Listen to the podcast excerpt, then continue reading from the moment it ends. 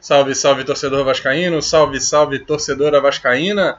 Que moral, hein? Agora a gente tem abertura aqui no Café com Vasco, um trabalho do Felipe Muniz, jornalista lá de Belo Horizonte, da Sorriso Filmes, com vários craques da narração esportiva brasileira, Luiz Penido, o grande Januário de Oliveira, garotinho José Carlos Araújo. Muito obrigado ao Felipe Muniz por ter possibilitado ao programa ter essa abertura muito legal. E a gente vai chegando nesta terça-feira, 7 de maio de 2019. Eu sou Bruno Guedes e estes são os destaques de hoje. Vasco segue em busca de nomes para a diretoria de futebol. Grupo de torcedores protesta. Maxi e Castan escapam de suspensão por cartão vermelho na Copa do Brasil.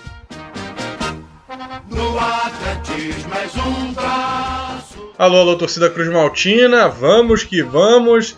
A gente volta nessa terça-feira aqui com o Café com Vasco. Mais uma vez agradecendo ao Felipe Muniz pelo trabalho na abertura do programa. Esse que só não tem o privilégio de ser vascaíno, mas que é um amigo de longa data, um grande cara. A gente já vai começando também falando o seguinte: fique ligado ao longo dessa semana.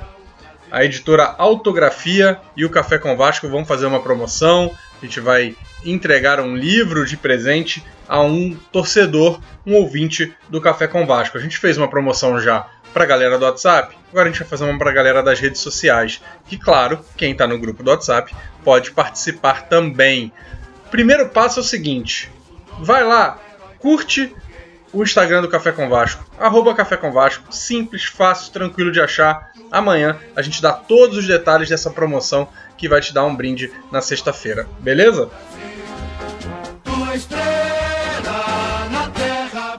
O principal assunto do Vasco nos últimos dias, é óbvio, é o departamento de futebol, a gestão de futebol Cruz Maltina. No domingo a gente teve a demissão do Alexandre Faria, que era o diretor de futebol profissional, por assim dizer. E aí, nesse momento, o Vasco está sem vice-presidente de futebol, sem diretor de futebol, sem técnico, com um ponto no Campeonato Brasileiro em três partidas disputadas.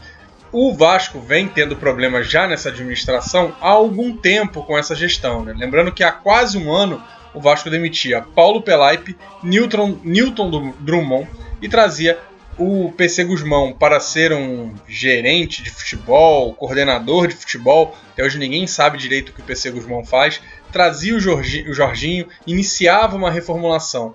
Muito pouco tempo para o Vasco ficar mexendo todas as peças do tabuleiro, né? Mas mexe mais uma vez. E aí o Vasco, nesse momento, não tem nenhum nome forte especulado na imprensa para assumir o futebol fica claro, é um indicativo claro, de que o técnico só vai sair quando o Vasco conseguir um dirigente, ou então vai trazer dois nomes de uma tacada só.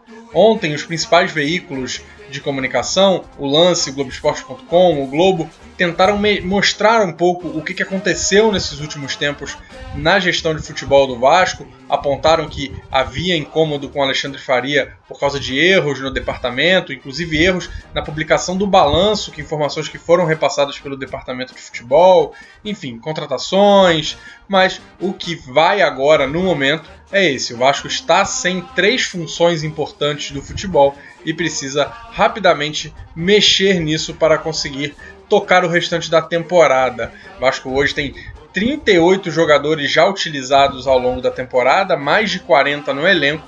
Enquanto isso, a gente tem uma informação do UOL. O UOL não publicou os salários de jogadores, mas publicou a, a folha salarial das equipes da Série A. O Vasco tem um elenco de 3 milhões de reais e apontou os cinco jogadores mais bem pagos. E aí a gente tem uma questão: dos cinco mais bem pagos do Vasco, um deles é o Felipe Bastos, que, segundo a informação que o Café com Vasco recebeu, é pago pelo Corinthians. O UOL se baseou na CLT de cada jogador, né, no, no salário na carteira de, de, de, de, trabalho. O Felipe Bastos, então, deveria constar na folha do Corinthians se, nesse levantamento do UOL. O Vasco pagaria 25% do salário que o Felipe Bastos recebe. Mas ele está constando para o UOL na folha do Vasco.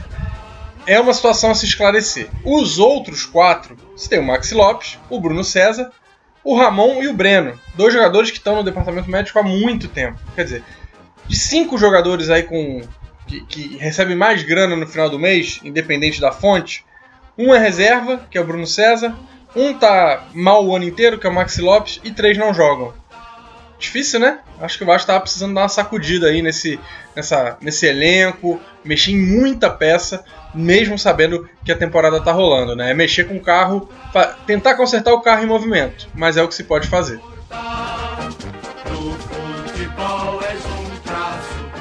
E ontem em São Januário a gente teve um protesto na porta da sede do clube. Cerca de 100 torcedores, segundo contagem do Globoesporte.com, foram para a porta do estádio para protestar contra o presidente Alexandre Campelo, pedir é, eleições diretas, contestar o balanço, é, detonar o PC Guzmão também, criticaram ainda o Iago Pikachu e também, segundo o Globo Esporte, houve críticas ao presidente do Conselho Deliberativo, Roberto Monteiro.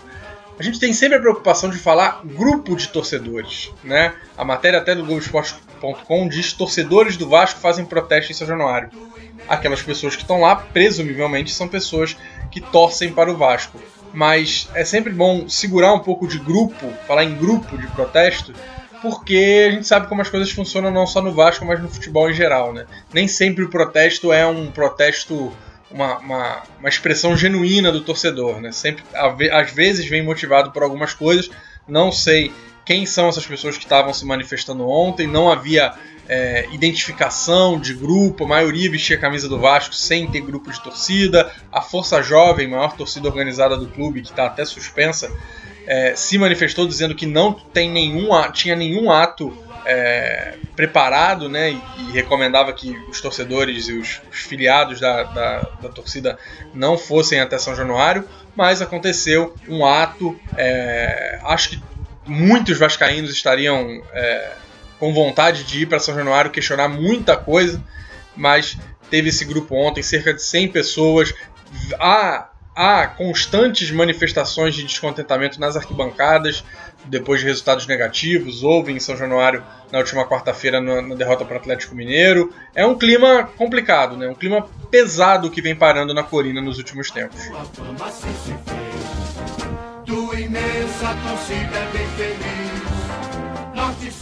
Bom, nem tudo é má notícia. O Leandro Castan e o Maxi Lopes foram julgados ontem pelo STJD pela expulsão no jogo contra o Santos. Lembra que eles foram expulsos no, no finalzinho das, da partida, já, na, aliás, depois do apito final, pelo árbitro Rafael Trace. É, ofenderam o árbitro depois do apito final. Ambos foram expulsos, acabaram pegando uma multa, vão cumprir um jogo de suspensão pela própria multa, né? E essa suspensão automática, ela não é cumprível, né? Você é suspenso, cumpre automática com eliminação, vamos dizer assim. Mas ambos poderiam pegar de 1 a 8 jogos de suspensão por causa das ofensas. E aí isso teria que ser cumprido, esses jogos a mais, além dessa suspensão automática, teriam que ser cumpridos no Brasileirão. Como ambos escaparam, vão pagar a multinha lá, 100 reais, né? Que chega a ser meio bizarro, né? Vão pagar uma multa pequena e vão poder jogar tranquilamente no Brasileirão. Já o Vasco, por causa de invasão de campo, por causa de tumultos, vai pagar multa de 100 mil reais, mais prejuízo para os cofres da colina. Então, torcedor, eu sei que é difícil segurar a onda de vez em quando, mas vamos nos controlar evitar lançar objeto no, no gramado, evitar causar problemas, invasão de campo, porque isso não vai não vai se voltar contra o árbitro de partida, contra um jogador que você queira protestar, nada disso. Vai se, é, vai se voltar contra a instituição Vasco.